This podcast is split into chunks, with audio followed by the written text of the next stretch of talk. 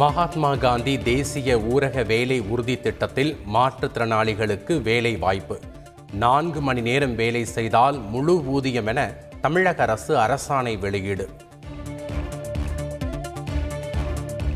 நெல்லை quarry விபத்தில் மேலும் ஒருவர் சடலமாக மீட்பு. நாற்பத்தி ஏழு மணி நேரத்திற்கு பின் சடலமாக மீட்கப்பட்டார். நெல்லை கல்குவாரியில் பாறைகளில் தொடர் சரிவு ஏற்படுவதால் மீட்பு பணிகளில் தாமதம். தமிழக வருவாய்த்துறை முதன்மை செயலாளர் குமார் ஜெயந்த் தந்தி டிவிக்கு பிரத்யேக தகவல். கவனக்குறைவால் கல்குவாரி விபத்து ஏற்பட்டுள்ளதாக தமிழக காங்கிரஸ் தலைவர் கே எஸ் அழகிரி கருத்து. அதிகாரிகள் மெத்தனமாக செயல்பட்டுள்ளதாகவும் குற்றச்சாட்டு. மாநிலங்களவை எம்பி தேர்தலுக்கான வேட்புமனு தாக்கல் மே இருபத்தி நான்காம் தேதி துவக்கம். ஆறு பேருக்கு மேல் போட்டியிட்டால் ஜூன் பத்தாம் தேதி வாக்குப்பதிவு. இலங்கை பிரதமராக பொறுப்பேற்றது அபாயகரமான சவால்.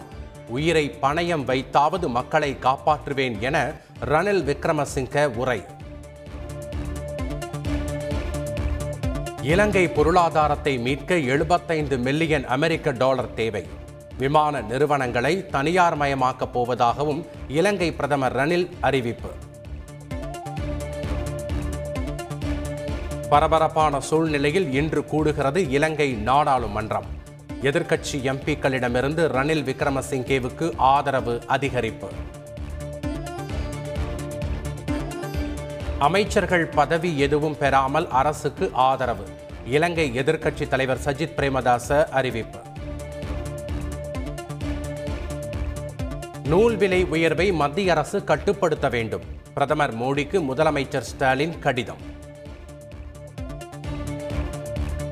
திருப்பூர் பின்னலாடை நிறுவனங்கள் வேலைநிறுத்த போராட்டத்திற்கு அதிமுக ஆதரவு. ஒருங்கிணைப்பாளர் ஓ பன்னீர்செல்வம் இணை ஒருங்கிணைப்பாளர் எடப்பாடி பழனிசாமி கூட்டறிக்கை. காஞ்சிபுரம் வரதராஜ பெருமாள் கோவிலில் வேத பாராயணம் பாடுவதில் முந்தைய நிலையே தொடர வேண்டும். சென்னை உயர்நீதிமன்றம் உத்தரவு. இலவச வீடு கட்டும் திட்டத்தில் ஏழு கோடி ரூபாய் மோசடி விவகாரம்.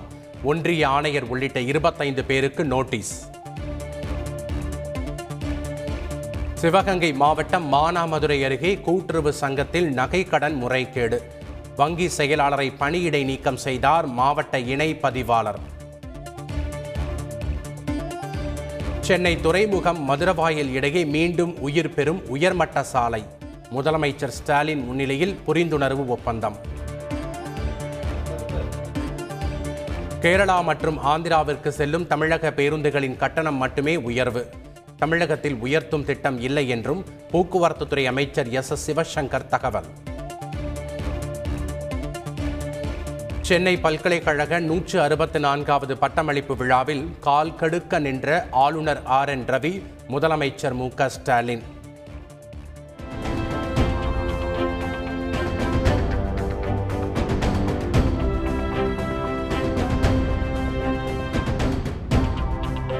தொள்ளாயிரத்து முப்பத்தோரு பேருக்கும் பட்டம் வழங்கி வரலாற்றில் இடம் பிடித்த நிகழ்வு. தமிழகத்தின் அருமை பெருமைகள் மற்ற மாநிலங்களுக்கும் சென்று சேர வேண்டும். சென்னை உயர்நீதிமன்றத்தில் வழக்காடு மொழியாக தமிழ் வர வேண்டும் எனவும் ஆளுநர் ஆர் என் ரவி விருப்பம். வேலை கிடைக்கவில்லை என்ற நிலை எந்த ஒரு இளைஞருக்கும் வரக்கூடாது. சென்னை பல்கலைக்கழக பட்டமளிப்பு விழாவில் முதலமைச்சர் ஸ்டாலின் பேச்சு. புதுச்சேரியில் ஸ்மார்ட் சிட்டி திட்டம். முதல்வர் ரங்கசாமி முன்னிலையில் முன்னூறு கோடி ரூபாய் மதிப்பிலான புரிந்துணர்வு ஒப்பந்தம் கையெழுத்து. உலகளாவிய பிரச்சினைகளை தீர்க்க நடவடிக்கை. இந்தியாவும் நேபாளமும் ஒன்றிணைந்து பணியாற்றும் என்றும் பிரதமர் நரேந்திர மோடி பேச்சு. வாரணாசி ஞானவாபி மசூதி ஆய்வு நிறுத்த கோரி வழக்கு. உச்சநீதிமன்றத்தில் இன்று விசாரணை. சபரிமலையில் பதினெட்டாம் படிக்கு மேல் எழுபது லட்சம் ரூபாய் செலவில் தானியங்கி கூரை. மூன்று மாதங்களில் பணிகளை முடிக்க திட்டம். கேரள நடிகை பாலியல் வழக்கில் நடிகர் திலீப்பின் நண்பர் சரத் கைது.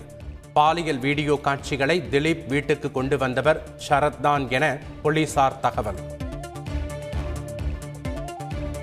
தமிழகத்தின் பல்வேறு பகுதிகளிலும் பரவலாக மழை. திருவண்ணாமலையில் கனமழையால் பல ஏக்கர் பயிர்கள் நீரில் மூழ்கின.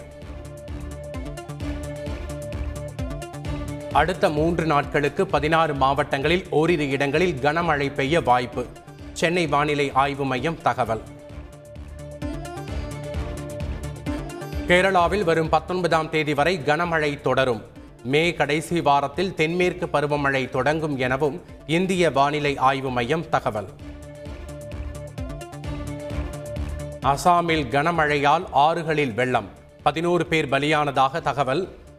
கோபிலி ஆற்றில் வெள்ளத்தில் காட்டு யானை அடித்துச் செல்லப்பட்டதால் அதிர்ச்சி.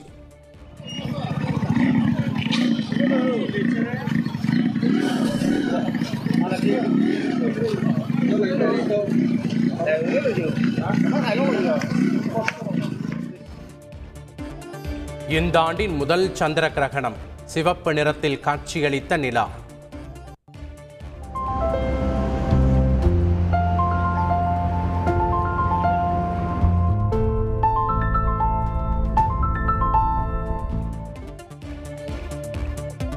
பெண்களுக்கான உலக குத்துச்சண்டை சாம்பியன் போட்டியில் அரையிறுதிக்குள் நுழைந்தது இந்தியா.